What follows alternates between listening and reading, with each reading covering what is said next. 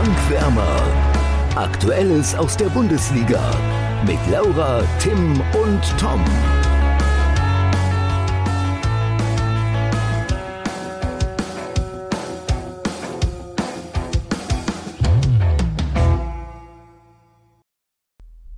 Also ich weiß, das hören jetzt vielleicht nicht so viele Leute gerne, aber irgendwie hätte ich es spannend gefunden, ihn in Leipzig zu sehen. Das, liebe Zuhörer, war Tim in Folge 79 und wer heute Abend, Dienstagabend, schon mal im Sky Sport Kosmos unterwegs war, der weiß, es ging damals und auch jetzt um Max Eberl, denn der steht laut Sky kurz vor einem Engagement bei RB Leipzig. Und äh, Laura und Tim, zwei Fragen dazu. Erstens, was sagt ihr jetzt dazu, nach eben äh, ja, acht Monaten ungefähr? Und zweite Frage an dich, Tim, was hast du noch alles aus deiner geheimen Glaskugel erfahren? Erstmal ganz kurz, ich hasse es ja, Tim zu loben, aber das ist schon ziemlich krass, dass vor so vielen Wochen schon, äh, sag ich mal, so voraus, Monaten. ja, vor so vielen Monaten schon so vorausgesagt zu haben. Naja, er meinte, er würde es cool ich wollte finden. gerade würde es sagen, cool also ich finden, lobe aber- mich ja schon sehr gerne. Und ich würde jetzt auch mich gerne loben, aber ich habe ja nicht gesagt, ich sehe ihn da, sondern ich würde mich Nein, darüber nein. freuen, wenn er Okay. da ist. So. Und ich freue mich auch Ja. weiterhin, also noch ist es ja nicht fix, um in Toms Sprache zu bleiben. Ähm, Sehr gut, du lernst. Aber es sieht ja sehr, sehr gut aus. Äh, Sie müssen nicht mal eine Ablöse zahlen an Gladbach. Gladbach spart natürlich das Gehalt, was immerhin, ich glaube, zweieinhalb Millionen pro Jahr sind. Was jetzt auch Genau, nicht die soll er auch in Leipzig verdienen. Genau. Und er würde gerne, wie ich es jetzt gelesen habe, am 1. Dezember anfangen. Genau. Aber Leipzig wird natürlich früher. Und ich freue mich einfach nur, weil es passt für mich perfekt. Es ist ein perfect Match in meinen Augen, weil Max Eber für mich ähm, einer der besten, wenn nicht der beste ja, Sport, was ist er eigentlich? Ist er Sportdirektor? Sportchef? Geschäftsführer Sport? Geschäftsführer Sport soll in Leipzig Genau. werden. Ähm, ich kann mir da- da eigentlich keinen besseren vorstellen. Und das ist die, das ist, oder ich sag mal so, das ist die größte Baustelle von RB Leipzig aktuell, dass man diese Position besetzen muss und sie besetzen diese Position perfekt. Und das muss man Leipzig einfach mal sagen. Auch wenn man jetzt nur zwei Punkte hat aus zwei Spielen in der Bundesliga, äh, ist das auf jeden Fall eine gute Nachricht für sie. Ich glaube auch, dass Ja, absolut. Ich glaube auch, dass Max, Laura, ja, dass Max Eberl der Richtige ist, wenn du auch zum Beispiel die langfristige Entwicklung dir anguckst, dass Leipzig zum Beispiel auch noch eigene Talente noch mehr in den Profikader mit äh, einbezieht, weil das hat er ja in Gladbach auch schon ähm, ziemlich erfolgreich gemacht, beziehungsweise dann immer junge Talente auch in die erste Hand dann gebracht oder ne, in die Profimannschaft und das ist halt das, was man sagen muss, was bei Leipzig momentan einfach noch so ein bisschen fehlt, finde ich. Ähm, und da ist einfach dann die langfristige Entwicklung schon mit Max Eberl einfach der richtige Schritt. Ja, wobei ich dazu gleich was sagen möchte. Ähm, das wird Ja, sich auch nicht unter. Ja, sorry. Ähm, also absolut ist, glaube ich, dann ist, glaube ich, ein sehr, sehr, ja, sehr gute, gutes Match für beide äh, Seiten, für Eberl und für Leipzig. Ich glaube, da werden beide von profitieren. Außer natürlich, dass Eberl äh, ordentlich Sympathiepunkte einbüßen wird. Ich denke mal deutschlandweit und vor allem in Gladbach, weil auch wenn sein, also vor allem weil sein Austritt damals also emotional war, er war fertig mit der Welt, bla bla bla. Wir haben damals gesagt, viele haben damals gesagt, er wird zurückkommen, das ist auch klar. Trotzdem ähm, denke ich mal, dass vielen es dann doch ein bisschen aufstößt, dass er jetzt ein gutes halbes Jahr später äh, plötzlich kurz vorm nächsten Engagement steht, dann noch bei RB Leipzig. Das wird sicherlich nicht allzu vielen gut schmecken. Und natürlich ist es eine Position, Geschäftsführer Sport, ähm, wo es auch um langfristige Planung geht. Deswegen kann ich Leipzig da verstehen, dass sie ihn möglichst früh haben wollen. Ich weiß jetzt auch gar nicht, wie es Eber mittlerweile geht. Der wird wahrscheinlich schon wieder relativ fit sein, aber wer weiß. Und da wäre es dann vielleicht doch sowohl für Eberl als auch für Leipzig angenehmer, wenn er sich diese paar Monate noch gönnen darf und dann wirklich mit 100% einsteigt. Ist jetzt alles spekulativ, ähm, als dass er schon relativ schnell einsteigt und dann vielleicht doch wieder schnell an sein Limit kommt, das er damals eben auch gespürt hat. Ja, sehe ich auch so. Also wenn er sich bis Dezember die Zeit noch nehmen möchte, dann wäre das auch wichtig, finde ich, dass Leipzig ihm die Zeit noch gibt. Zumal es ist eine Position, die sie besetzen müssen bei Leipzig, aber jetzt auch nicht super dringend, zumal ja die Transferphase jetzt sowieso eigentlich bald zu Ende ist, ne? Also in knapp äh, 14 Tagen. da Deswegen, geht es aber nicht nur um die Transferphase, Ja, sondern weiß. auch um die sportliche Ausrichtung im Allgemeinen. Und jeder weiß, wann fängt die WM an?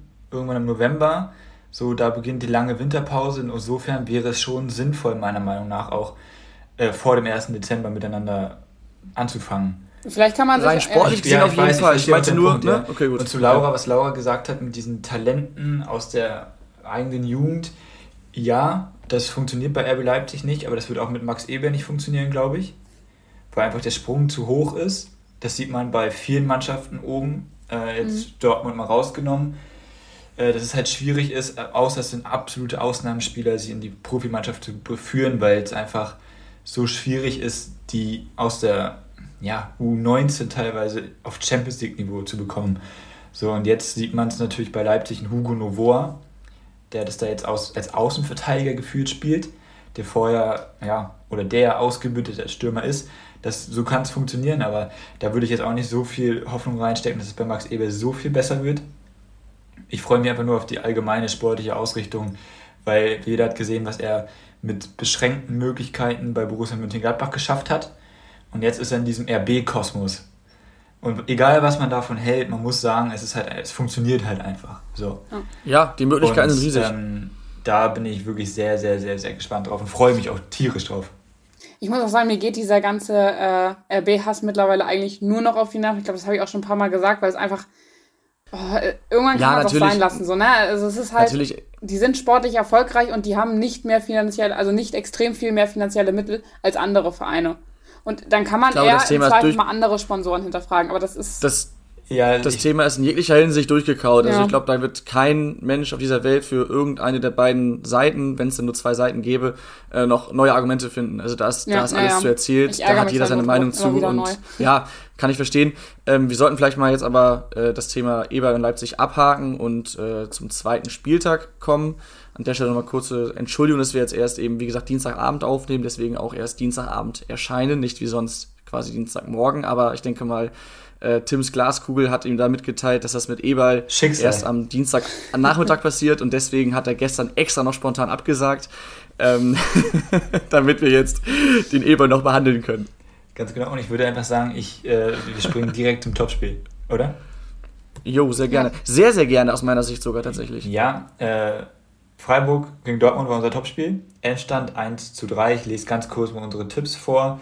Laura tippt 1 zu 2. Tom, auch ein blindes Huhn, trifft man Korn, tippt 1 zu 3. Und ich tippe 0 zu 1. Insofern holt Tom auf, auf mich. gleicht aus. holt, ja, gleicht aus, meine Güte. Insofern sind wir beide auf Platz 1. Mit jeweils einem Punkt. Ähm, Herzlichen Glückwunsch. Ich muss sagen, ich bin gespannt auf eure Einschätzung. Äh, wie habt ihr das Spiel gesehen?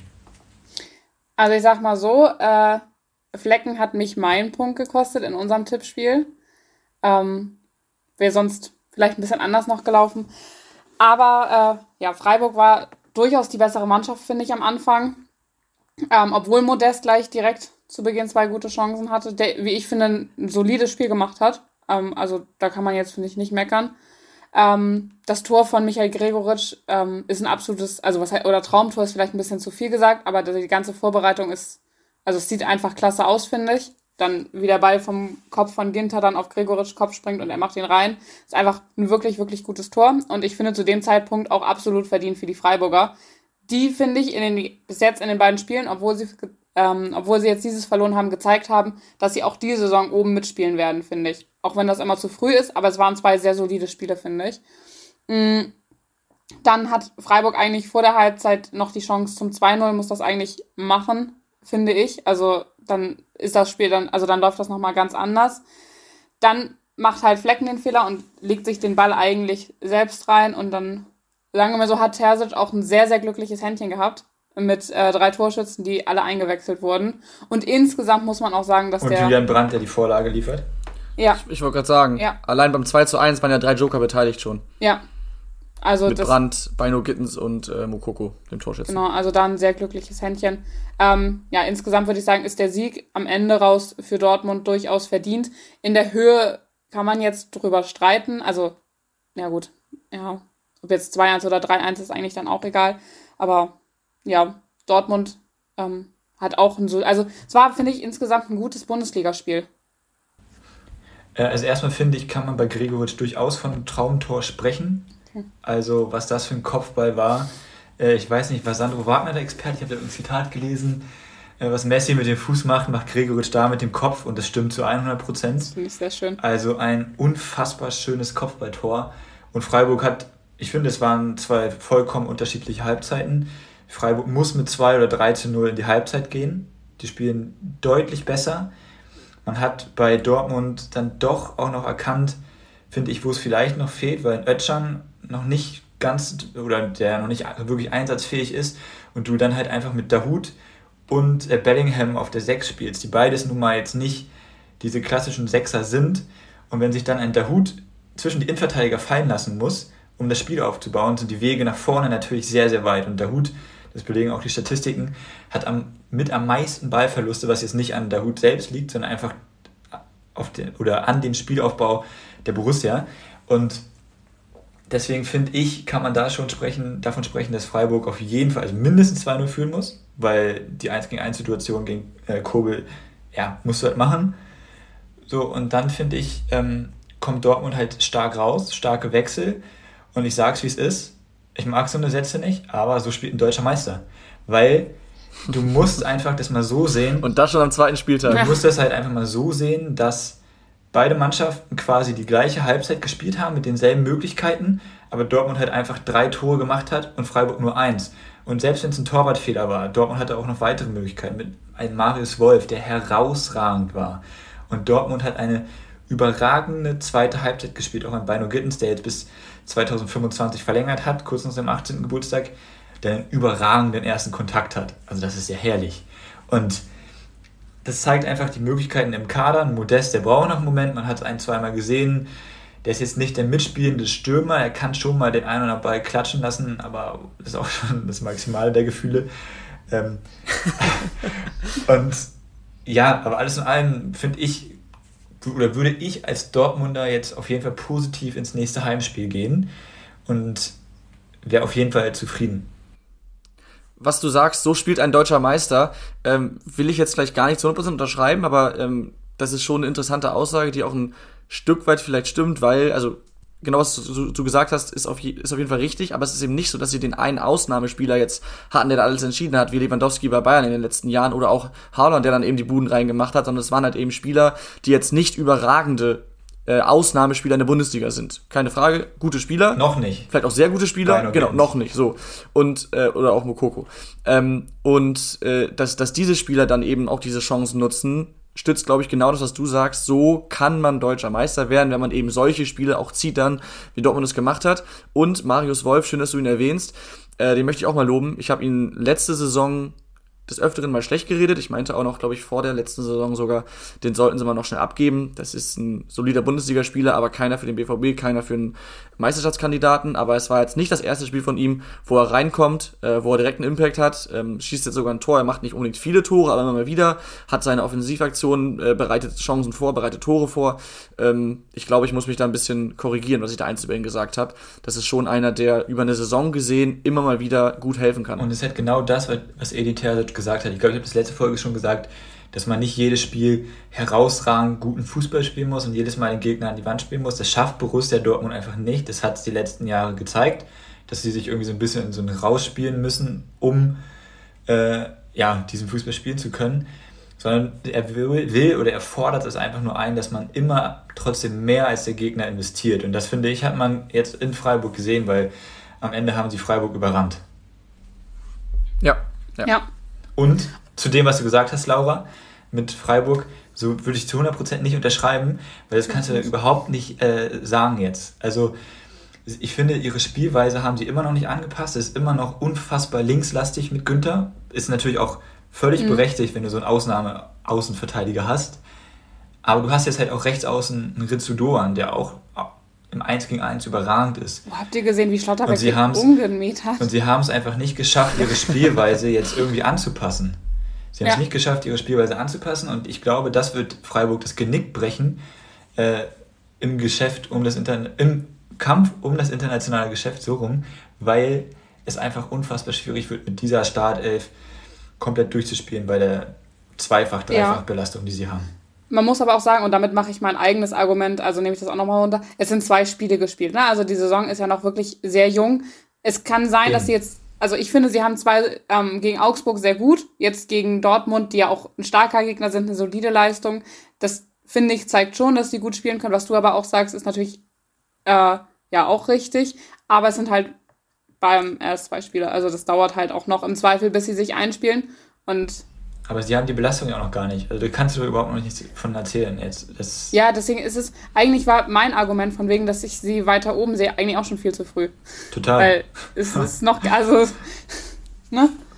Aber, ja. Wird man sehen.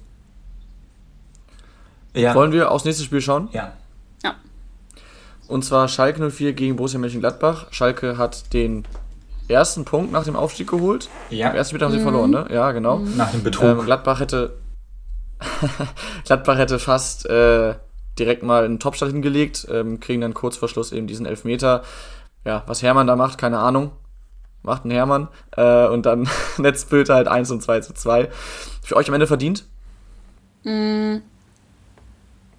Schwierige Frage, ehrlich gesagt, weil ich finde schon, dass Gladbach, also das ja, doch, ich würde sagen verdient, weil beide Mannschaften ihre Phasen hatten. Also, Absolut. So, beide Mannschaften hatten ne, Phasen, in denen sie einfach besser waren und deswegen finde ich, es ein 2 zu 2 am Ende verdient. Ich finde es nur deswegen schwierig, weil halt der Elfmeter einfach so unglücklich war und so spät kam. Also, ne? Wo, ja, doch, ja. Ich finde es ein glücklicher Punktgewinn, genauso wie beim anderen Bundesliga-Aufsteiger Werder Bremen. Äh, sehr, sehr spät und auch beides in meinen Augen so semi verdient. Ich gönne es beiden tatsächlich diesen Punkt, aber beides unverdient, weil ich finde Gladbach erstmal ähm, überraschend gut, also dass wie Daniel Farke die Mannschaft hinbekommen hat. Und ich, ich bezweifle, dass Schalke es geschafft hätte, noch auszugleichen, wenn sie in Gladbach gespielt hätten. Man muss natürlich sagen, also das, das Stadion, die Atmosphäre, das war unfassbar. Also das ist ja wirklich übergeschweppt bis ins Wohnzimmer bei jedem hier in Deutschland, glaube ich. Und das kann natürlich ein Faktor werden im Abstiegskampf und das wird es auch sein, meiner Meinung nach. Aber es ist schon echt nicht so verdient gewesen. Also man hat da schon gesehen, okay, Salazar ist zu gut für Schalke. Gar keine Frage. Ja. Ähm, also Salazar finde ich sehr überzeugend. dafür, dass er mal bei diesem komischen Stadtteilverein in Hamburg gespielt hat, ist es wirklich gut. so und. Eine ausgeliehen. Ja, genau. Und trotzdem, also der wird uns noch sehr viel Freude bereiten. Zwei Traumtore eigentlich schon gemacht diese Saison. Ja, Tim, wo du die Parallelen angesprochen hast, ähm, jetzt oder jetzt, wo du es sagst, fällt es mir auch auf. Ich finde auch, dass äh, Schalke jetzt gegen Gladbach eine starke Anfangsphase hatte. Gladbach hatte zwar wie das gesamte Spiel über quasi den Ball, aber Schalke hatte die Chance in der Anfangsphase. So war es in Bremen ja auch. Ähm, Werder hat früher das 1-0 gemacht, könnte das 2-0 nachlegen, machen sie aber nicht. Danach war Stuttgart klar die bessere Mannschaft, müssen wir nicht übersprechen. Ähm, bei, bei Schalke gegen Gladbach war es auch so, dass Gladbach dann aufgetaut ist und selbst zu Chancen gekommen ist. Vielleicht noch mal ein bisschen mehr als Stuttgart, die ja selbst zwar dann Spielkontrolle hatten, aber nicht so die wirklich zwingenden Torchancen, lange Zeit zumindest. Ähm, und äh, ja, dann trifft trotzdem, obwohl Gladbach mittlerweile im Spiel ist, die Chancen hat Salazar mal wieder aus der Distanz, also gefühlt macht er nur Distanz, äh, Distanzschusstore, das ist Wahnsinn, wie der dann immer reinknallt. Und ähm, dann denkt man, ah, jetzt zu Hause könnte was werden für Schalke und äh, dann, und jetzt äh, will ich dich ein bisschen ärgern, finde ich, hat der gute alte neue Sechser von, von Schalke, nämlich äh, Kral, zweimal oder bei beiden Gegentoren, das hat nicht so gut ausgesehen, oder? Ja, bei dem Fehler, ich weiß nicht, ob es das erste oder das zweite war, äh, wo Schwolo so auf ihn raufspringt, finde ich, ist es, das war das zweite. ist es ein Zusammenspiel von den beiden. Da frage ich mich halt, Schwolo, also sorry. Ganz schwierig. Aber der Tor muss da hingehen. Ja, natürlich, aber dann geh entschlossener hin und spring den Verteidiger um. So, Punkt. Das kann ja keine ja, Ausrede sein, nur weil da ein Spieler steht, dass du dann den Ball fallen lässt. Dann fallen in jedem Spiel 20 Bälle runter und 20 so eine nee. Tore fallen. Also, dann darf halt Kral seinen eigenen Torhüter nicht blockieren. Das ist meine Meinung. Da steht, also dann achte mal bitte am nächsten Spieltag drauf, Tom, egal welches Spiel du schaust, wie die Spieler da stehen, bei eigenen Eckbällen, bei Defen oder wenn sie Freischüsse aus dem Halbfeld also, verteidigen also Tim, müssen. Ich habe schon mal ein paar Fußballspiele ja. geschaut, ich weiß wohl, wie die stehen. Gut, aber dann kannst du mir erzählen, dass da kein Spieler stehen darf. Das passiert mal. Nein, natürlich darf so, er da stehen. musst du aber ganz also anders Ich gehe jetzt mal davon aus, dass ein Kommando kam, beziehungsweise dann muss er halt das im Blick haben und dann muss er halt sich wegducken oder weg. Er ist einfach stehen geblieben. Ja, aber geh entschlossen hin, Schwolo. Ist meine Meinung. Also, ich finde, natürlich ist Kral ja nicht äh, unschuldig, aber ich finde, 65% mindestens gehen auf die Kappe von Schwolo. Ich würde sagen 65 Kral. Okay, dann wären wir uns nicht einig. Treffen wir uns in der Mitte. Nee. so viel zum Thema Kompromissbereitschaft. Ähm, ja, am Ende, glaube ich, ein Punkt, äh, wie auch für Werder, mit dem der Aufsteiger äh, aus Gelsenkirchen gut leben kann. Gladbach wird sich ärgern, aber äh, ja, gibt ja noch ein paar Spiele. Lass uns über ein drittes 2 zu 2 sprechen von diesem Spieltag, nämlich Leipzig gegen Köln. Ähm, Gab es eine schöne Geschichte, dass Werner direkt bei seinem Debüt, bei seinem Comeback äh, trifft, auch wenn das ein klarer Torwartfehler von Schwebe ist. Ähm, und wir haben ja vorher schon ein bisschen darüber gesprochen, deswegen können wir das gleich mal zuerst machen mit auch, ja, was jetzt spielentscheidend, aber sicherlich einfacher für Köln dadurch, war ja auch die rote Karte für Dominik Schoboschlei in der, ich glaube, ersten Minute der Nachspielzeit, der ersten Halbzeit. Äh, Tim, du siehst das als klare Fehlentscheidung an, kann das sein? Ja, und auch, dass das Beispiel gesperrt ist, ist ein Witz. Also sorry. Ähm, natürlich gibt es da bestimmt auch wieder eine Regelauslegung. Und ja, der Arm. Regelauslegung ist ja das Zauberwort, ja. Ja, aber ich habe jetzt mir mehrere Kommentare durchgelesen, auch mehrere Experten, gesagt haben, dass man die Regel aber auch an, also es steht so drin, dass der Arm natürlich nichts da verloren hat, aber wie oft sieht man, dass irgendwo ein Arm im Gesicht ist? Und es ist kein aktiver Schlag, es ist mehr so ein Wegschieben, er guckt nicht mal richtig hin. Und dann reden wir jetzt über den großen Unterschied. Wen hat er da umgeboxt? Äh, Horn, ne? War das, glaube ich? Nee, Horn spielt er gar nicht. Nee, ich meine, es war Keins. Keins, genau. So, der große Unterschied zwischen Keins und Hector letzte Woche ist, dass Keins da unfassbar viel draus macht der fliegt direkt um. Das stimmt. Und das ist meiner Meinung nach der Impuls gewesen für den Schiedsrichter, da die rote Karte zu zeigen. Äh, in meinen Augen eine Fehlentscheidung, die das Spiel aber nicht einfacher macht für Köln, weil gefühlt trainiert Leipzig es in Unterzahl zu spielen, wie schon im Pokalfinale, die dann besser waren. Die besser waren in Unterzahl als in Gleichzahl, meiner Meinung nach. Ja, stimmt, wir können über das, über das Spiel ein bisschen sprechen, noch einmal kurz um bei der Szene zu bleiben. Ähm, ich sehe es ein bisschen anders. Also ich finde, dass er nicht mal hinguckt, ist kein Argument, weil das ist ja eigentlich, ich sage nicht, dass es in dem Fall so war, aber der Klassiker ist ja eigentlich, wenn jemand gehalten wird und äh, daraufhin wütend reagiert, dass er einfach ausschlägt zur Seite. Und wenn er den Gegner halt erwischt, dann das kann man die Tätigkeit eine rote. Warte, ich sage nur, dass er die Tatsache, dass er nicht hinguckt, äh, ist ja. für mich nebensächlich. Das war, das war mein Punkt. Äh, ob es ein Ausschlagen ist, es ist ich sag mal, ein leichtes Ausschlagen. Ach, aber auch ein auf. leichtes Ausschlagen ist ein Ausschlagen. Man sieht schon, dass er halt eben aufgrund dieses Festhaltens genervt reagiert. Eben dann er schiebt eben verzieht. weg, meine Güte, ey, es ist nee, Fußball. Nee, das, das, ist, das ist kein Wegschieben. Das, was Darwin also Nunes gemacht hat gestern sage, Abend, das ist eine rote Karte. Die Kopfnuss, so. Das, das war, er hat einfach nur ein Zeichen gesetzt, völlig vertretbar. ähm, nein, also nochmal, ich, ich, finde, ich finde, es ist eine harte, vielleicht auch sehr, sehr harte Entscheidung gegen Schorbeschlei. Aber es ist trotzdem vertretbar und eben Auslegungssache, weil es doch eine Art Ausschlagen ist, ihn im Gesicht trifft, wenn auch nicht doll. Und dann kannst du diese rote Karte geben. Auf der anderen Seite darf sich aber auch keiner beschweren, wenn es dafür nur gelb gibt. Eben. Und ich finde es mittlerweile auffällig, dass Köln so hart davon profitiert. Zwei Spiele und zwei so eine Entscheidung. Also, ich weiß ja nicht, jetzt unter der Woche spielen sie Quali um die Conference League gegen irgendeine bulgarische Mannschaft oder so. Weiß ich gar nicht ähm, mal gucken. Ich weiß gar nicht, ob es da Videobeweis gibt, ob sie da auch Hilfe bekommen.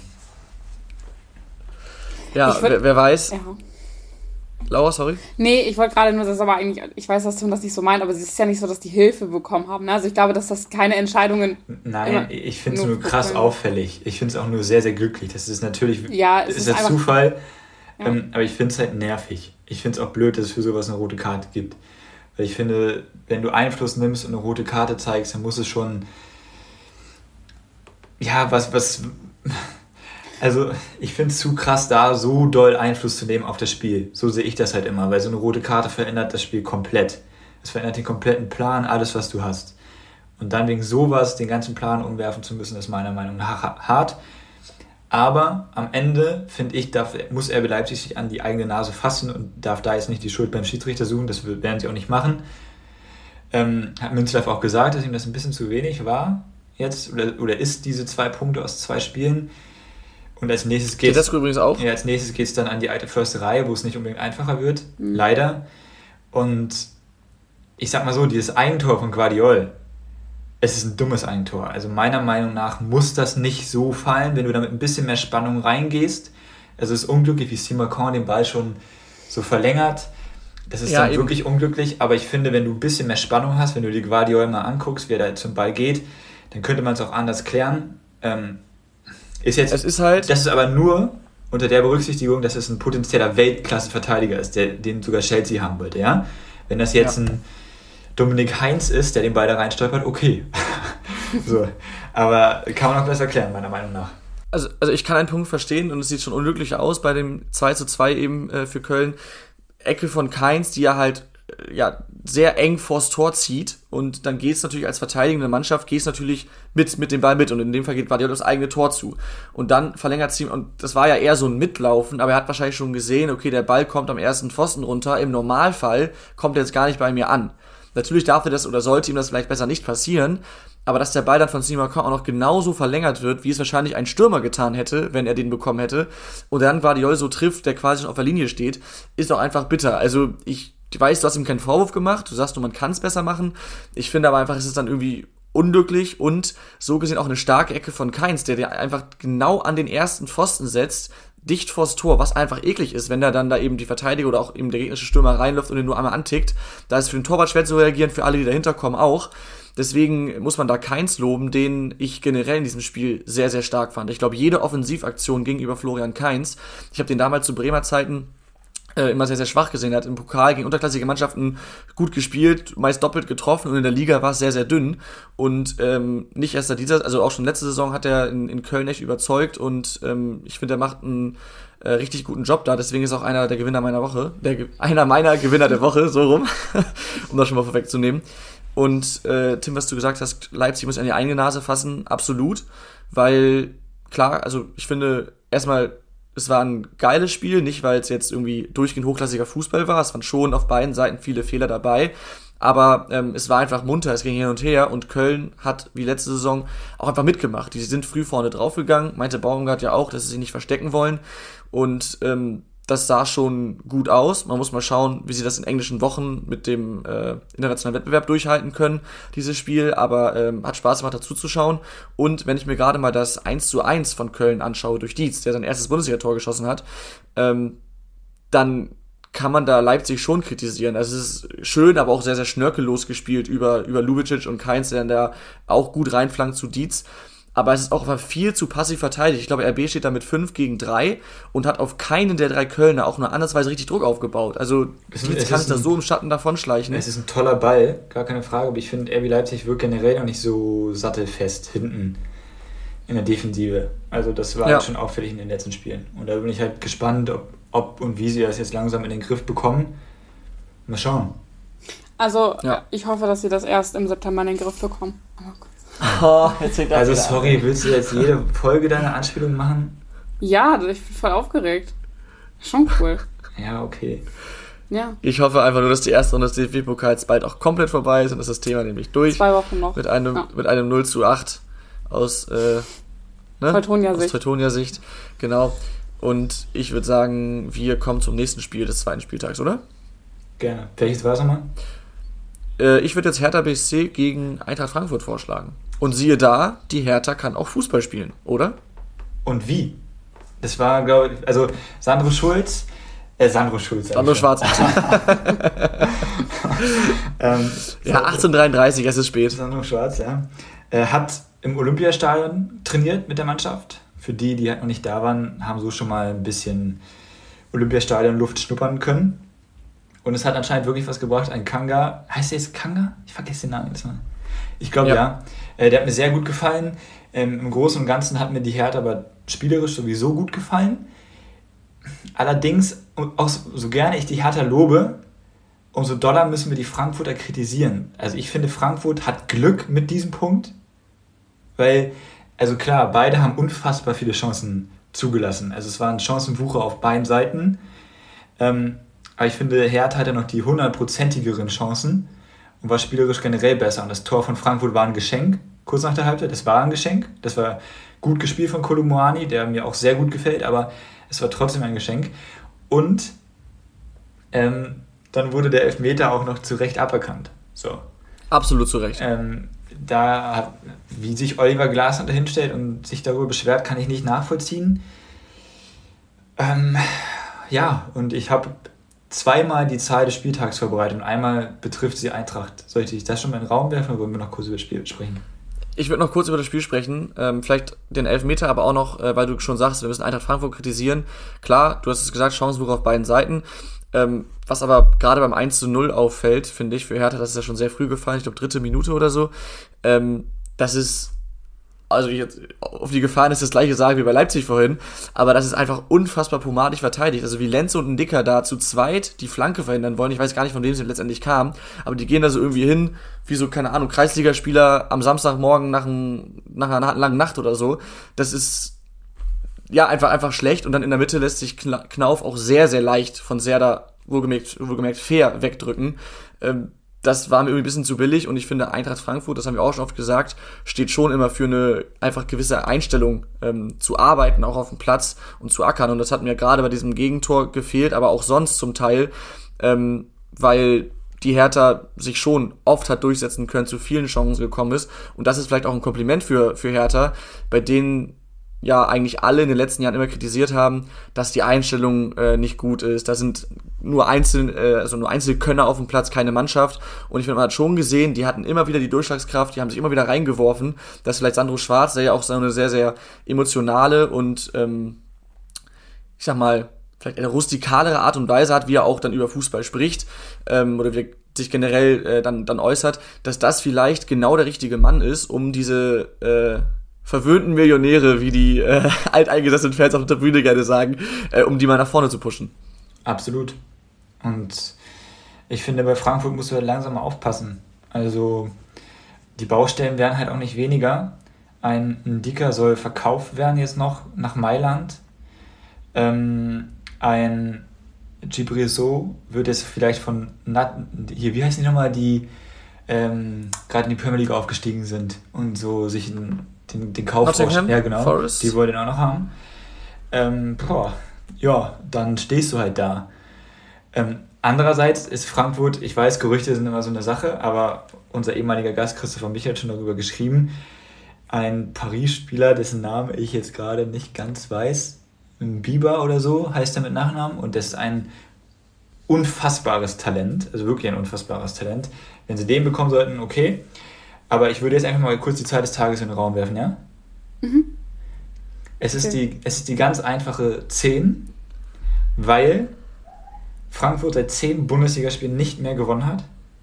Die längste Sieglosserie war 19, 1983, 84, da waren es 16. Und ich habe die elf, hier elf Freunde, ne? Ich weiß, ich habe das schon oft kritisiert, so, weil es auch manchmal ein bisschen zu fußballromantisch ist und so. Aber, also du hast noch nicht so oft kritisiert wie den Kicker, glaube ich. zu Recht. ähm, aber äh, der eine Redakteur hat so eine äh, Saisonvorschau für Frankfurt geschrieben und da hat er schon gesagt, ähm, dass ihm Frankfurt nach der Saison zu gut wegkam, dass man diesen elften Platz aus der Bundesliga-Saison vergessen hat, äh, nachdem man halt keine Ahnung wie viele Spiele dann wirklich auch nicht gut gespielt hat. Und er hat sie auf den 17. Platz getippt. Und lieb, liebe Eintracht, äh, ich würde langsam wach werden. Also das, würd, das meine ich jetzt auch nicht nur so, ich weiß, viele Frankfurter hören uns und es ist auch geil, dass ihr Champions League spielt und ich liebe diesen Verein und ich habe sie auch viel besser getippt. Also ich, ich habe extra nochmal vorhin nachgelesen, damit ich jetzt hier nicht gefährliches Halbwissen verbreite. Ähm, das will ich nicht. So.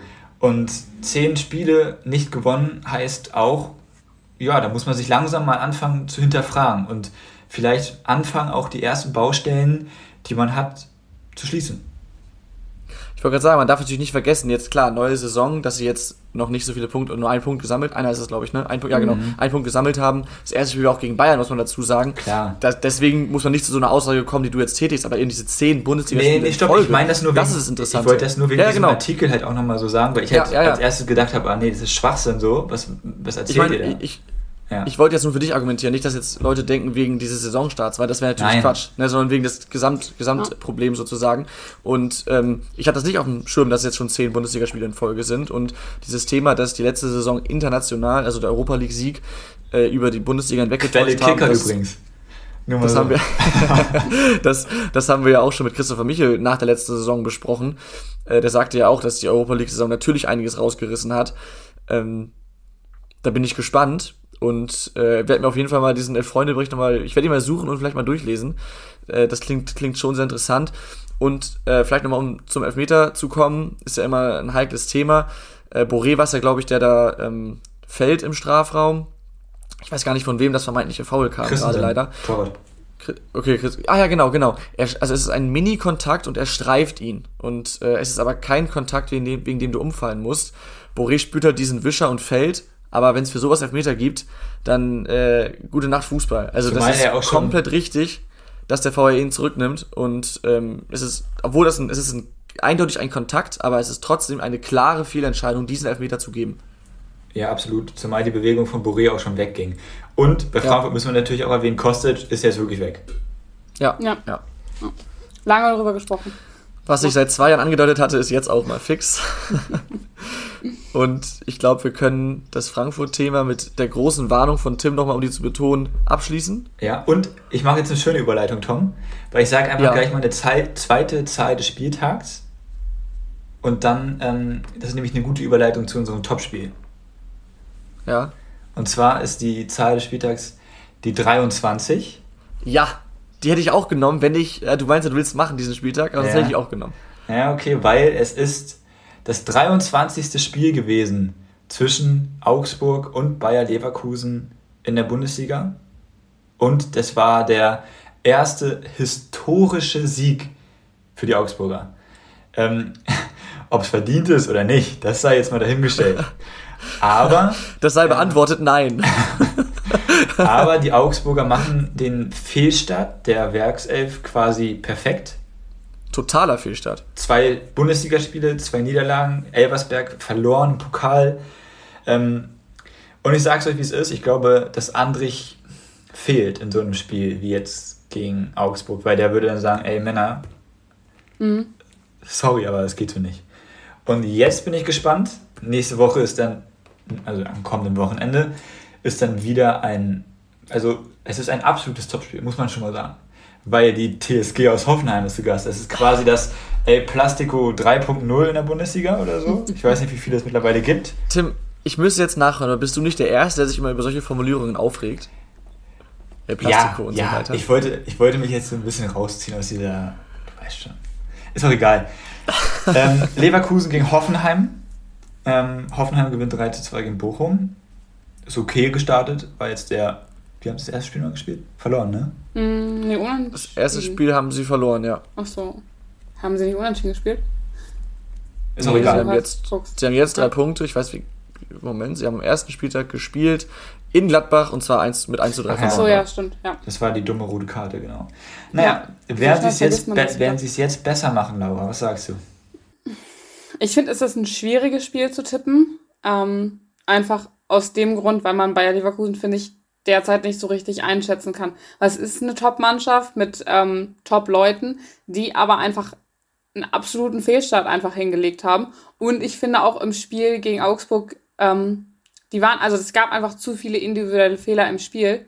Und ich weiß nicht, wie du das schnell, also wie schnell man das jetzt ablegen kann. Und Hoffenheim ist jetzt kein überragender Gegner. Ähm, die haben es aber gegen Bochum gut gemacht, sag ich mal. Es war halt also ein solides Spiel, die hatten viele Chancen.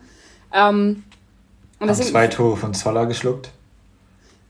Das stimmt, das stimmt. Aber sie also, ne, hatten ja auch selber viele Chancen und konnten ja am Ende dann auch gewinnen. Ähm, deswegen finde ich, ist es einfach schwierig, das zu tippen. Ich aber was ist dein Tipp? Lass mich doch mal erzählen.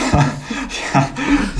Also, ähm, ich tippe aber in, also da, ähm, ich bin mir echt nicht so sicher, aber ich tippe 2 zu 2. Okay. Also ja. ich sehe Leverkusen nicht gewinnen. Okay, äh, kurz vorab, alles, was ich jetzt sage, klingt schon mal sehr nach äh, Probleme relativieren, aber ich finde, man muss es trotzdem so klar sagen. Du magst ja auch Florian Kofeld. So, ganz genau, da ist es. Äh, sitzt hier neben mir gerade. Äh, hat mir das vorher zugeflüstert. Nein, also das Pokal aus in Elversberg war natürlich bodenlos peinlich, keine Frage. Aber es passiert jedes Jahr mindestens mal zwei Bundesligisten, dass sie gegen den unterklassigen Verein auch unterhalb der zweiten oder dritten Liga rausfliegen. So, klar, ist immer bescheuert, gerade wenn es so einer hochkarätigen Mannschaft passiert, aber es ist jetzt, ist halt einfach so. Muss man wegschlucken, ganz einfach. Dann ähm, erster Spieltag in Dortmund mit 0 zu 1 verloren. Sorry, aber wegschlucken ist, äh, muss, ist auch egal, ja, tu mal.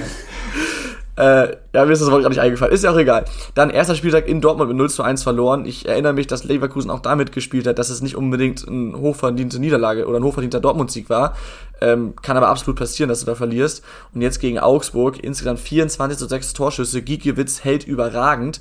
Ähm, und dann dieses 2 zu 1 durch André Hahn ist ein langer Ball, den du natürlich irgendwie dann scheiße verteidigst, ist, verteidigst, kommt halt aus dem Nichts, aber auch solche Fußballspiele gibt es. Und dass jetzt halt eben drei solche unglücklichen Spiele direkt zum Anfang hintereinander kamen, ist halt bitter. Trotzdem ist Leverkusen eine Top-Mannschaft und äh, wird Hoffenheim auf jeden Fall besiegen, die ja auch gegen Bochum äh, enorme Probleme hatten. Und deswegen tippe ich auf ein 4 zu 1 für Leverkusen. Nee, 4 zu 2. 4 zu 2. Wird ein, wird ein Spektakel. Meinst Ja, du, ich die merk schon, wir Leverkusen sind- sich den Frust von der Seele? Wir sind uns alle, glaube ich, einig, dass es ein Spektakel wird. Ähm, ich unterschreibe alle deine Punkte, die du gesagt hast, Tom, wirklich zu 100 Prozent. Und Leverkusen ist in meinen Augen auch eine Top-Mannschaft und die wurden ja auch zu Recht hoch gelobt vor der Saison. Aber ähm, Hoffenheim ist mir nicht zu unterschätzen. Also wer nach 0 zu 2 gegen Bochum, die nach, also wenn Bochum 2-0 führt, ist es unfassbar unangenehm, gegen diese Mannschaft zu spielen. Erstmal war das auch ein glücklicher Zufall, diese zwei Tore zu bekommen. Das war dann auch einfach so ein Doppelschlag, der nicht allzu oft vorkommt. Und dann stehst du da auch als Zweimal. Simon Zoller, der ja letztes Jahr einen Kreuzband hatte. Sehr schöne Geschichte übrigens, finde ich, dass er da getroffen hat. Ja, aber da stehst du halt auch so und denkst dir halt so, ja, okay, was ist jetzt hier passiert so? So, und wie Hoffenheim dann zurückkam, finde ich beeindruckend und zeigt auch den Eindruck nach der Vorbereitung. Die haben eine überragende Vorbereitung gespielt, hatten oft das Problem, dass die zu früh hinten lagen, auch relativ deutlich, aber sich dann jedes Mal zurückgekämpft haben. Und André Breitenreiter hat diese Mannschaft oder wird diese Mannschaft noch ein bisschen transformieren, sage ich jetzt mal. Weil er weg von diesem Ballbesitz-Fußball geht, weil er hat zu der, oder er hat auch oft, wie man es jetzt gehört hat, im Training gesagt, ey, mit Ball seid ihr einer der besten Mannschaften der Liga.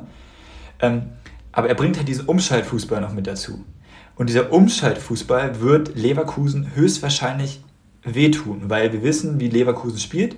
Leverkusen hat auch in der vergangenen Saison sich entwickelt und hat auch mal Phasen gehabt, sodass sie tiefer standen.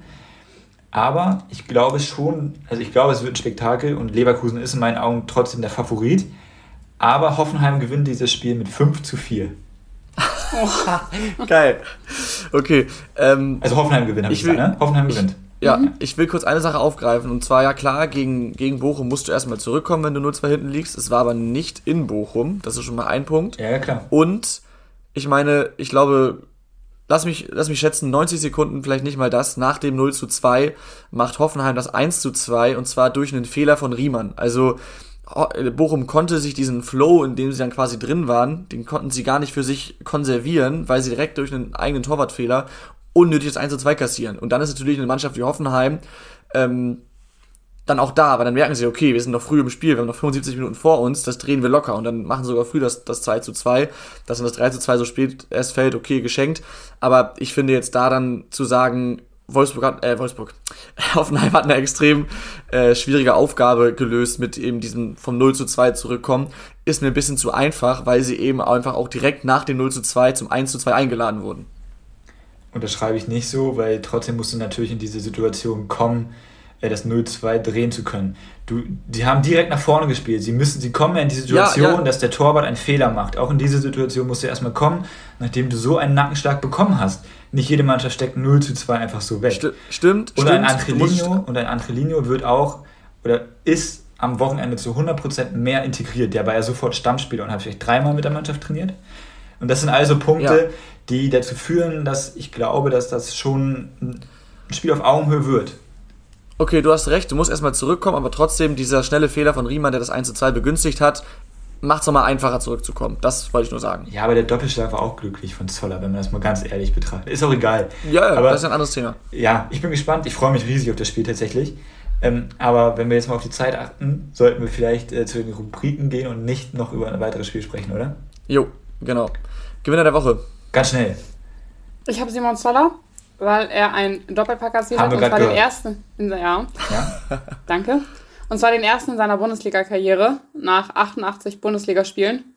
Und das finde ich irgendwie. Ja, und auch nach seinem Kreuzbandriss, ne? Das kommt halt auch noch zu. Ja. Ich habe neben dem vorhin bereits erwähnten Florian Kainz noch, und das, ich, er ist irgendwie cool, aber man kann auch was gegen ihn haben, äh, Eintracht-Presi Peter Fischer, der hat ähm, vor dem Supercup-Spiel gegen Real Madrid auf dem Fanfest eine Wutrede gehalten, die ich inhaltlich sehr, sehr stark fand. Will ich jetzt gar nicht groß zitieren, einfach mal eingeben online und anschauen, war, glaube ich, ein 5-6-Minuten-Video habe ich da gesehen. Ähm, dem ist nichts hinzuzufügen, was er da gesagt hat. Ja, ich habe äh, einen Freiburger Verteidiger, nämlich Kilian Sedilia, Sedilia äh, der jetzt auf einmal, Football Manager-Spieler kenne ihn, ähm, der jetzt auf einmal, also der ja auch aus der zweiten starken Mannschaft kommt, die ja auch in die dritte Liga aufgestiegen sind und so, der jetzt als Rechtsverteidiger überragend spielt und auf einmal schon fast eine feste Größe geworden ist, der sich da jetzt in den, nach den ersten beiden Spielen schon etablieren konnte, wenn man davon etablieren sprechen kann.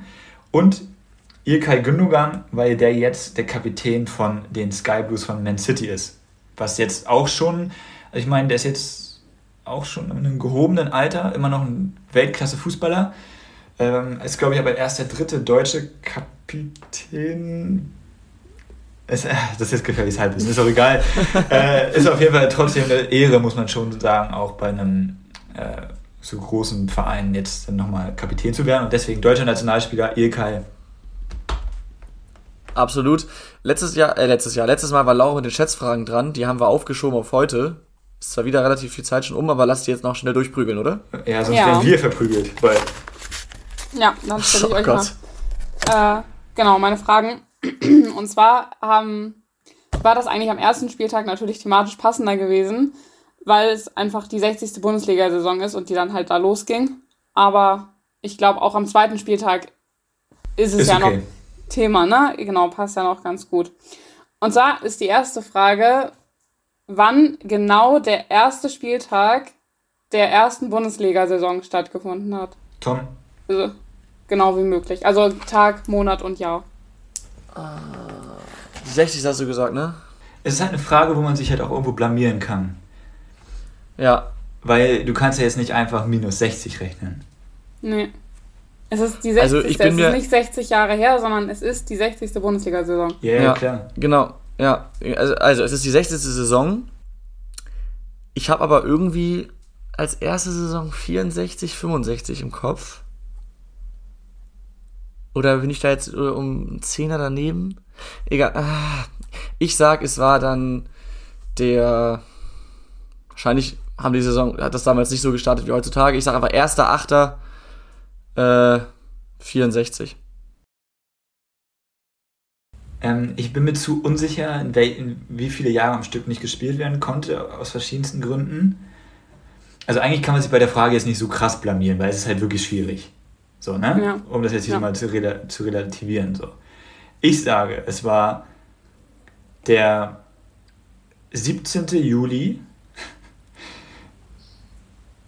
1900. Was hast du nochmal gesagt, Tom? Äh, 64. Erste Achter, das ist ja dumm. Ich hätte müssen. Äh, egal, egal. Ich sag 55. Nee, dann hat Tom gewonnen. Es war nämlich der 24. August 1963. Ah, okay. ah, dann war die erste und 63, 64. Okay, ich war mir nicht mehr ganz mhm. sicher, ob das. Ja, gut, nehme ich genau. mit. Okay.